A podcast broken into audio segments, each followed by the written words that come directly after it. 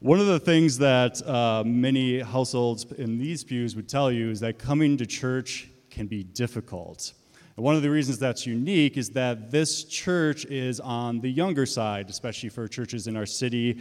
I would say probably the average age would some be somewhere between 20 and 39 years old. So we've had college students and uh, over the years, and we've had folks that are newly married. We had, we had singles, but usually when you have a church that young, you have a lot of kids. And some some years, I do wonder if the kids will overpopulate us sometime. And I'll be going to my study one day, and the children just takes over the church and they just said, hey, uh, we stage a coup, you're gone, right? There's just a lot of kids and a lot of households here, a lot of young kids. Many of our kids are even before the age of elementary school, uh, and that's just the nature of our church. Because of that, I know for many households here that it's a challenge to even show up here, to even integrate community groups or Bible study and prayer and fellowship with the saints as uh, normal uh, parts of your weekly rhythms. You often pack up your kids and you're on your way here only for the whole process to be interrupted by an explosive poopy diaper. Or you get your kids here, but they let you know they don't really want to be here. They're distracted. They're wondering when the pastor will finally land the plane on the conclusion. They want busy bags. They want to go to the bathroom here, even though they just unloaded before they came here. That's what you're dealing with in the pews. And this is not to mention what many of you endure also in community group life.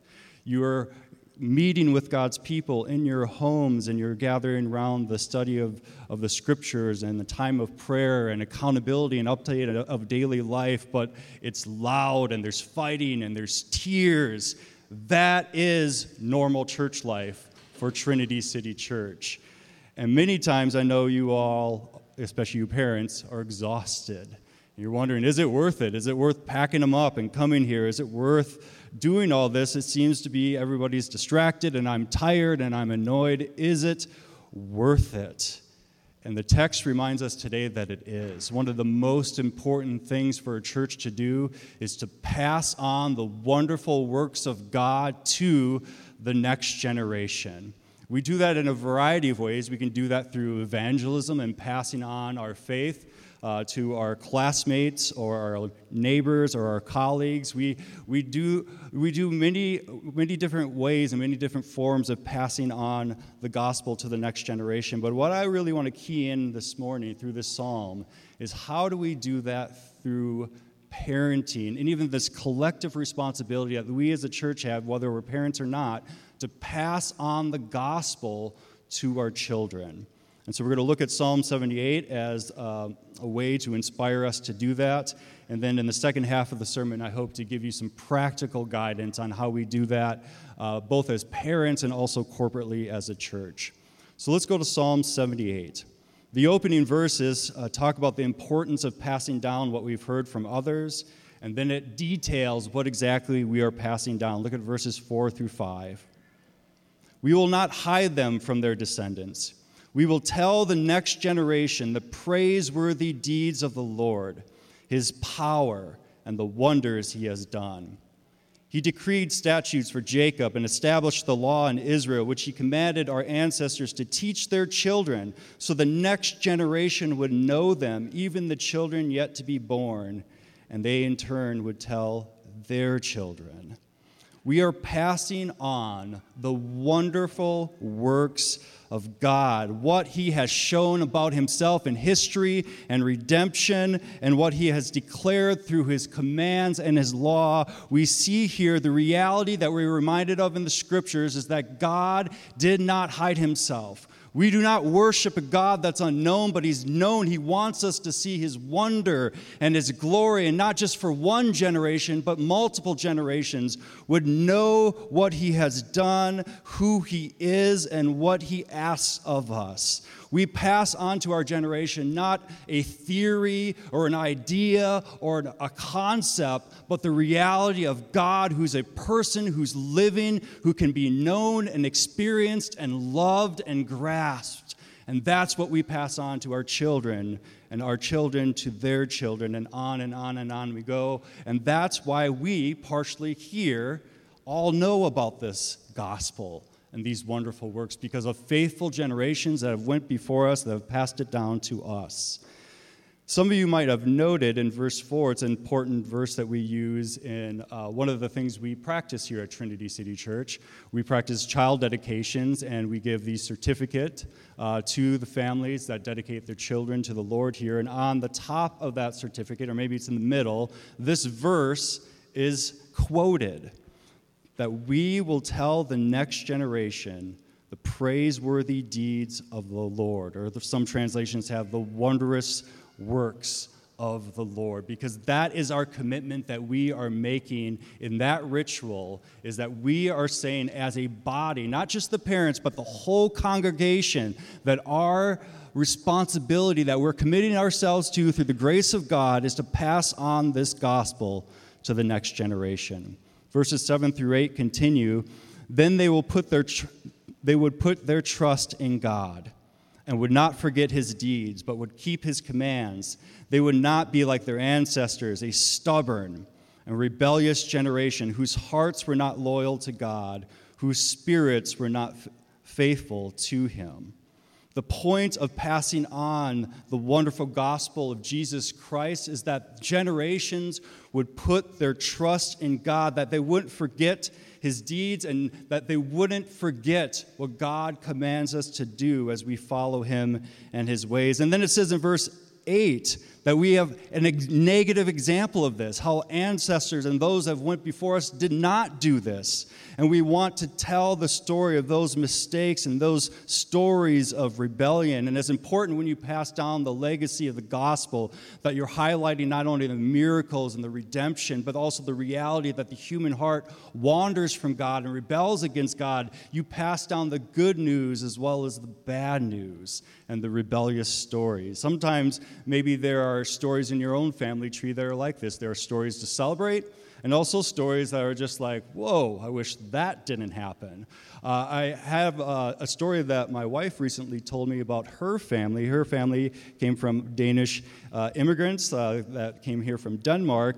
And there's so many probably cool stories that many of your uh, family trees have of why maybe they came here, maybe some really noble reasons. That's not the case for my wife's family tree in this case. She had a, a, an ancestor who was the first to come over here uh, from Denmark because he was fleeing the law. And what has he done? What did he do? Well, he stole rabbits from the king of Denmark, and that made him upset. And back in those days, rabbits, pretty important, didn't make the king very, uh, very happy, and so he was running from the king of Denmark. That's why he came here. And that's a story now of not the wonderful works of God, uh, but the foolish uh, uh works of this uh, grandparent uh, that was fleeing the Danish king.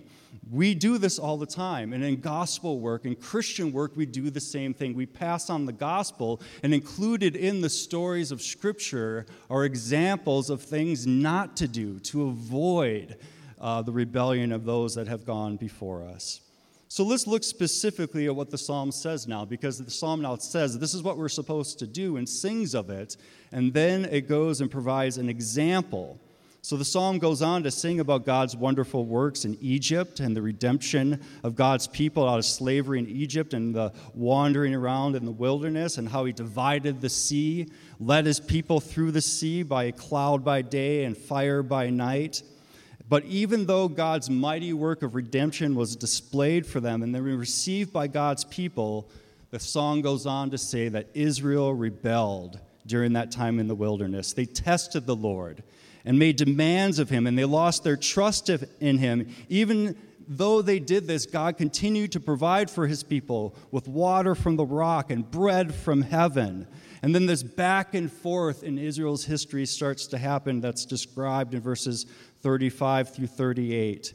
They remembered that God was their rock, that God Most High was their Redeemer but then they would flatter him with their mouths, lying to him with their tongues. Their hearts were not loyal to him, they were not faithful to his covenant.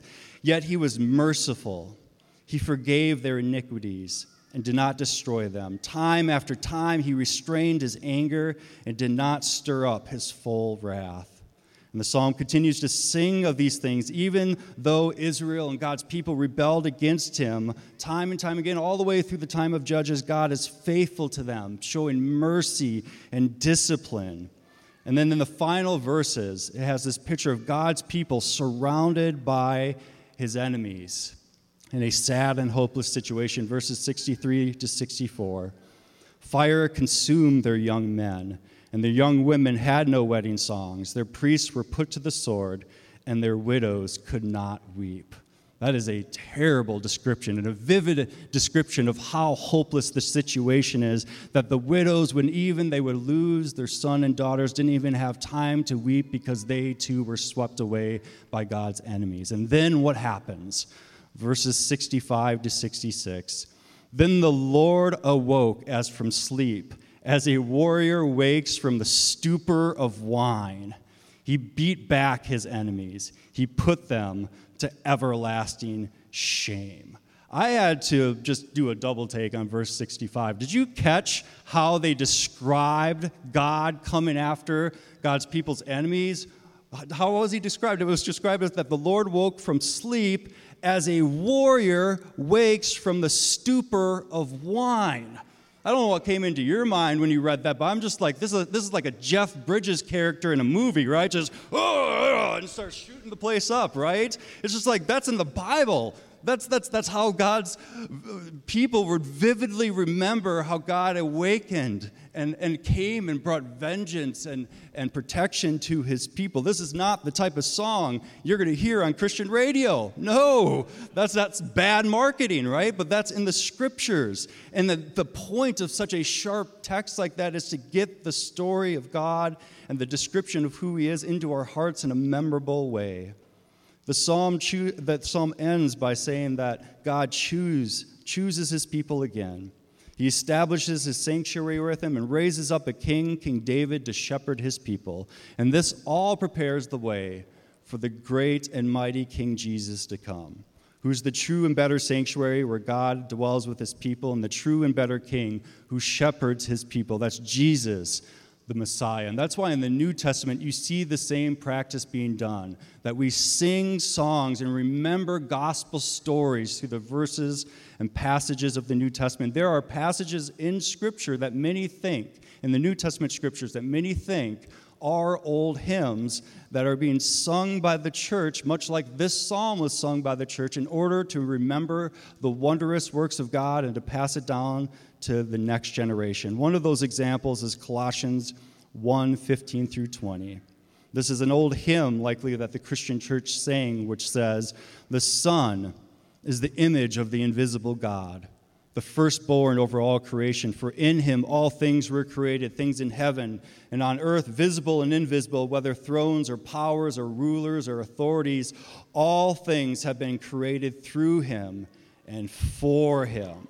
He is before all things, and in him all things hold together. What is this hymn singing? What is it saying to the generations that come after us and before us? That Jesus Christ is Lord over all of creation. Creation exists because of him, and he sustains creation, and creation exists for him. That is for his glory and his honor. And then verses 18 through 20 sing, And he is the head of the body of the church. He's the beginning and the firstborn from among the dead, so that in everything he might have the supremacy. For God was pleased to have all his fullness dwell in him, and through him to reconcile to himself all things, whether things on earth or things in heaven, by making peace through the blood of his cross, shed on the cross. Jesus is not only Lord of all of creation, but he is Lord of the new creation, the church, the redeemed people of God that he bought by his precious blood, by laying down his life for sinners on the cross, only to take it up again in resurrection. And that's what we sing. And that's what we pass on. And we not only sing it, we pray about it, we read it, we memorize it, we talk to our children about it, we talk to our friends and our neighbors and our colleagues. This is the story of the wonderful works of God in Jesus Christ and the gospel that just that, that impacts our soul and then therefore translates into passing it down to the next generation and the next generation and the next generation. That's what this psalm is celebrating and singing about. But now, for the second half of this message, I want to get more practical. How do we do this? We can see in this psalm and in the New Testament that passing on the gospel to the next generation is of first importance. And that's what we are called to do, not only to our neighbors and our colleagues and our classmates, but especially to our children, especially for the little ones that are here with us in these pews and gathering in our classrooms. How do we pass on God's gospel to them? So let me ask this question to start driving this home a little bit. Who do you think, and, or what do you think, is the most important factor in a child's faith? More than anything else, more than anything else, what shapes the faith of a child more than anything? And maybe as you're thinking about this, you're thinking about things like the local church, maybe youth groups, Christian schools, mission trips, summer camps, maybe Sunday school youth ministers friends or siblings. But what we know by just people who study this, and even pastors who see it and experience it, that the most important factor in whether a child will embrace the faith or not is the parents. The parents are the most important factor. And this isn't just something that I've made up, but it also comes from uh, deep study. There's a book uh, by author named Christian Smith called Handing Down the Faith. He's mainly a sociologist, and he's looking at why do some kids keep the faith and others do not keep the faith. And of course, what I'm about to say in terms of wisdom doesn't mean that if you do these things, you're guaranteed that your children will know and embrace the faith the rest of their life. But God does use means for his ends, that there are things that we can do that create an environment of gospel graciousness that our children can flourish in, especially for those that have given the, been given the responsibility to parent our children.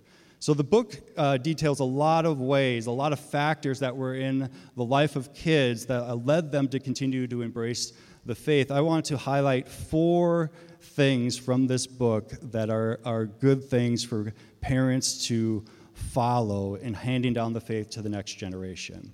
The first thing is this if you're a parent with kids and you're trying to hand down the gospel, be authentic, genuine, and natural in your faith.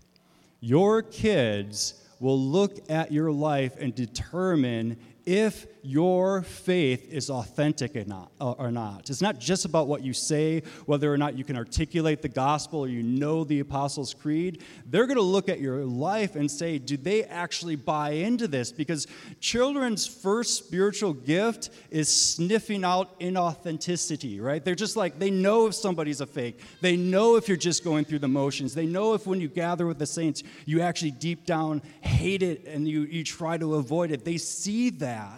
And so, one of the most important things to do as a parent, uh, even before you maybe lean into discipling your kids, is to also focus on discipling your own soul and taking care of your own soul and praying through the reality do I believe this gospel? Not perfectly, but is there, there a reality in my life that in the way I repent, the way I walk in humility, the way I worship, that it's showing my kids what an authentic Christian life ought to look like? And do they see it, not only hear it by the way, uh, by the things that I'm saying, but see it in the things that I'm doing? Number two, another thing that Christian Smith says is important for parents to do is to have balanced parenting. And I would say parenting that's really influenced by the gospel of Jesus Christ, what we know about our Heavenly Father. Our Heavenly Father doesn't hide boundaries and his commands from us, but he says these are the ways of life. These are the things you are to follow. Do these things and you will live. If you don't do these things, you will lead yourself on a path of destruction. And not only does he give us those authoritative commands, but the Lord also is gracious with us because the reality is, us as his children, we don't follow those commands perfectly. We don't love him perfectly. But rather than responding in just immediate angers and outbursts of wrath and strictness, the Lord gives us what? His kindness, his mercy, his graciousness. We, we saw that in the psalm, in Psalm 78, that that was the reality when, when God's people continued to sin and rebel. God's response was mercy and grace and more faithfulness. And in parenting, parents, mothers, and fathers especially, or mentors, are called to exhibit that same balance between clarity of what is right and wrong and true and false with graciousness and love. Think about it. If you have strict parenting, you have authority without the warmth, and you don't teach kids the kindness of God. If you have permissive parenting, you have warmth but no boundaries. You're their friend, but you don't show them the ways of life, the things that will hurt them and the things that will cause their life to flourish. Or if you're a passive parent, you have neither warmth nor boundaries, meaning that you're uninvolved and you've checked out.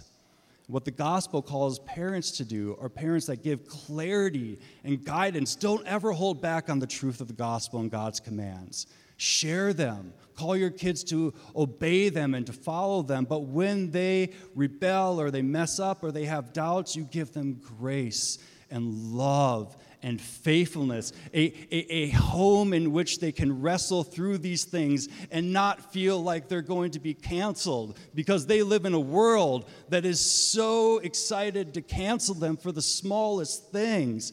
But may our homes be a place of not only clarity, but a place if you do mess up, you're not going to be ostracized because our kids are not growing up in a culture that affords them that anymore. But our households can give them that.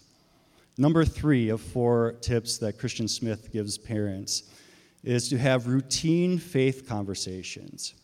Routine faith conversations. Don't only display the importance of your faith in attending weekly services with the church or daily households, uh, household devotionals. Those things are good, those kind of intentional times where you're like, you know what, we're going to pray, we're going to study the Bible, and we're going to do it on these days or these times. That's important to have that structure. But the reality is, is that it's also good to show your kids the faith in natural ways. How faith just tends to naturally come up in the details of life, even when it's unplanned. Parents need to integrate faith, prayer, service, and scripture into the daily conversations of life, even if it's unplanned, even if you didn't set aside time to do that. Because kids need these spaces to express their questions and their doubts and their ideas, and that the parents respond with patience and listening, truth, and grace. What is being described here is not just like, how good am I doing at daily devotionals with my kids, but something maybe more attuned to what Deuteronomy 6 4 through 9 says. When the scriptures say, Hear, O Israel, the Lord our God, the Lord is one. Love the Lord your God with all your heart, soul, mind, and all your strength. These commandments that I give you today are to be on your hearts. And look how it, it, it expresses how to pass this on to our children. Impress them on your children talk about them when you sit at home and you walk around the road and when you lie down and when you get up. Just that, that daily rhythm of everyday life and faith is coming up spontaneously, but also in planned ways as well. Number four, and finally, this is also what Christian Smith advises parents to do to bring up our children in the Lord. Channel your kids into relationships and environments that reinforce the faith. So, this is the part to remind you that it is really important that a lot of this is on you, but it's not all on you. It's not all up to you. Not only it's also about God's own grace and sovereignty in your children's life, it's also bringing your children up in a community where there are other adults and there's peers and there's other generations that are showing your children what it's like to live life in Christ. You have a local church to support you and mentors for your kids within that local church and friends that they may not hold the same influence on your kids that you do, but they help and they assist in helping your kids make their faith their own and not just something that they're following because their parents do so as well. Now, the other thing I want to do in this second half of uh, the message before I conclude is to show that second part a little bit more vividly. Because one of the beautiful things about being part of a church and passing on the, the gospel to the next generation is not only is it, is it a place for you to nurture your faith so that you can do that in the daily life in your household, but there's ways that we corporately get to celebrate the growth of our children in the gospel in the way that we do church and that we do worship gatherings together. And I want to I want to reflect on that a little bit too to give you a vision for what we celebrate here at Trinity as we pass the gospel on to the next generation. One of the things that churches always try to figure out is like how much, especially in a, in a service like this, how much are children going to be involved and how much are we going to have like ministries that are contextualizing the gospel to them. And some ministries essentially have like two pathways, one for the adults and one for the kids. So from birth all the way up to graduation, there's your own children's ministry and junior high ministry and youth ministry. And sometimes you have your own services and there's not a lot of integration. Others have an experience where you go to church and uh, from birth all the way up to adulthood, the kids are involved in the service which would mean that if that was happening here that there would be probably more kids in here than adults right? We have a lot of young kids here. One of the things we've attempted to do at trinity is to have a hybrid between the two because the reality is especially of a church with young families is that we need to minister to you as well that you need a space where like your kid isn't just jumping on your legs and pulling your hair while you're trying to hear about Jesus, but you can lean in and you can you can be ministered to even while your children are getting a ministry of the gospel in a way that they can understand. But for us, that is only something that we want to offer at the youngest ages, but as they grow, that they become more and more a part of the life of the church, and especially this gathering. That's what our goal is.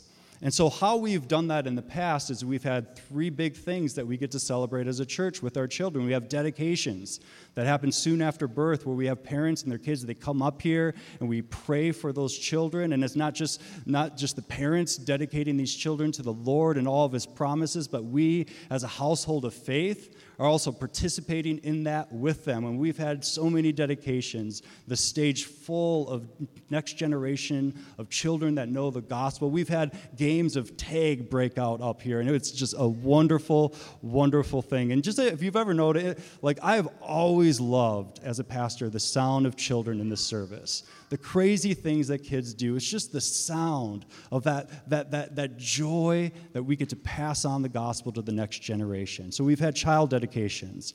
We also often on Easter get to see the next generation baptized in the Lord Jesus Christ, and then soon after that, take communion for the first time. But one of the things that me and some of the church leaders have been thinking about is how can we continue to fill out these rituals that we get to do to celebrate gospel faithfulness to the next generation. And I want to introduce a couple new ones that we're hoping to add to the life of our church. So to put the kind of the the order of operation up here to give you kind of a vision of some of the things we've we are going to do. So we have child dedications. We've done that since the start of the church. Baptism and the Lord's Supper, the two sacraments, the two ordinances from the Lord that we practice. And we've had covenant membership. And one of the things that we would hope is that be, by the time our kids turn 18 and before they go off to college, that they would be covenant members here. But there's a couple new things that we're looking to add as rituals to the life of the church so that we can celebrate God's faithfulness in passing on his gospel to the next generation.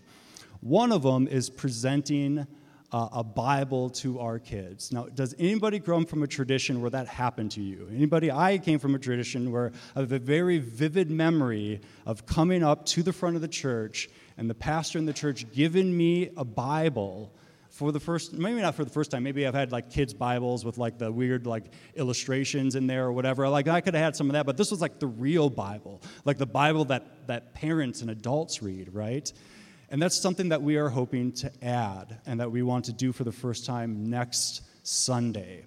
And the goal and the vision for like why would it happen um, kind of uh, when we're thinking is that we, we just dismiss kids uh, for some children's church and they're, uh, especially that kind of age K through second grade, they're uh, absent for the sermon. But after second grade or about that age, they come back into the service, and now I got them, right? They have to listen to my sermon.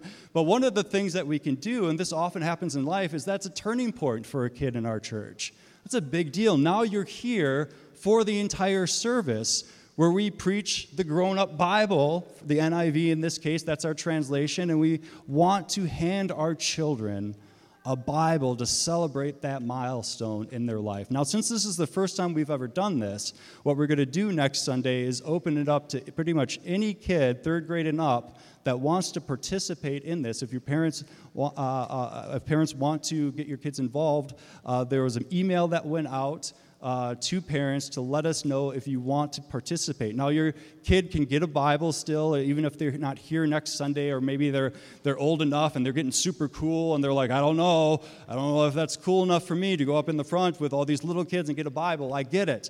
We still want them to experience this the first time, even if they're not going to be coming up to the front. And then the annual tradition will start to become that when children move out of that time where they're being dismissed from the sermon back into the service, that, that we are going to celebrate that milestone by giving them, on behalf of the church corporately, their Bible that they can bring to this service and to read with God's saints.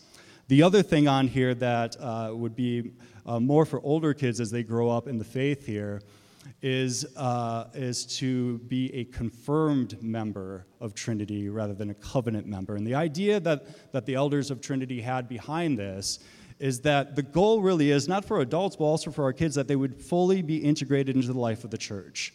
That they would be here for the whole service, that they would be baptized, that they would be participating at this table after their baptism, the Lord's Supper, and that just like adults, eventually they would say, This is my church and this is my faith. I've declared that not only in my baptism, but also I confirm that now by becoming and going through the process of becoming a member of the church. And about the age 16, we want our children to go through the process of membership but our bylaws say that you can't start being a voting member until you're 18. Again, there's a lot of kids that are going to become 16 year olds here soon. They will have a huge voting block someday, okay? So we're just going to do something where 16 years old will have this category called a confirmed member, where our kids have went through the whole process. All that needs to happen now is for them to turn 18 and then they're a full voting member of Trinity City Church, just like we encourage the adults to do. And this is a way, again, these are rituals and sacraments and ordinances and traditions that we want to have along the pathway of faith for our kids as a way to celebrate these milestones of passing on the gospel to the next generation. With all that in mind, let me close this uh, time again by reading that verse uh, that's on, the, on the, the, child dedication certificates that we uh, hand out to our kids as first of importance of what our calling is here as, as, as a church body. That we will not hide the wonderful works of God from their descendants. We will tell the next generation this gospel and the praiseworthy deeds of the Lord about his power and the wonders that he has done.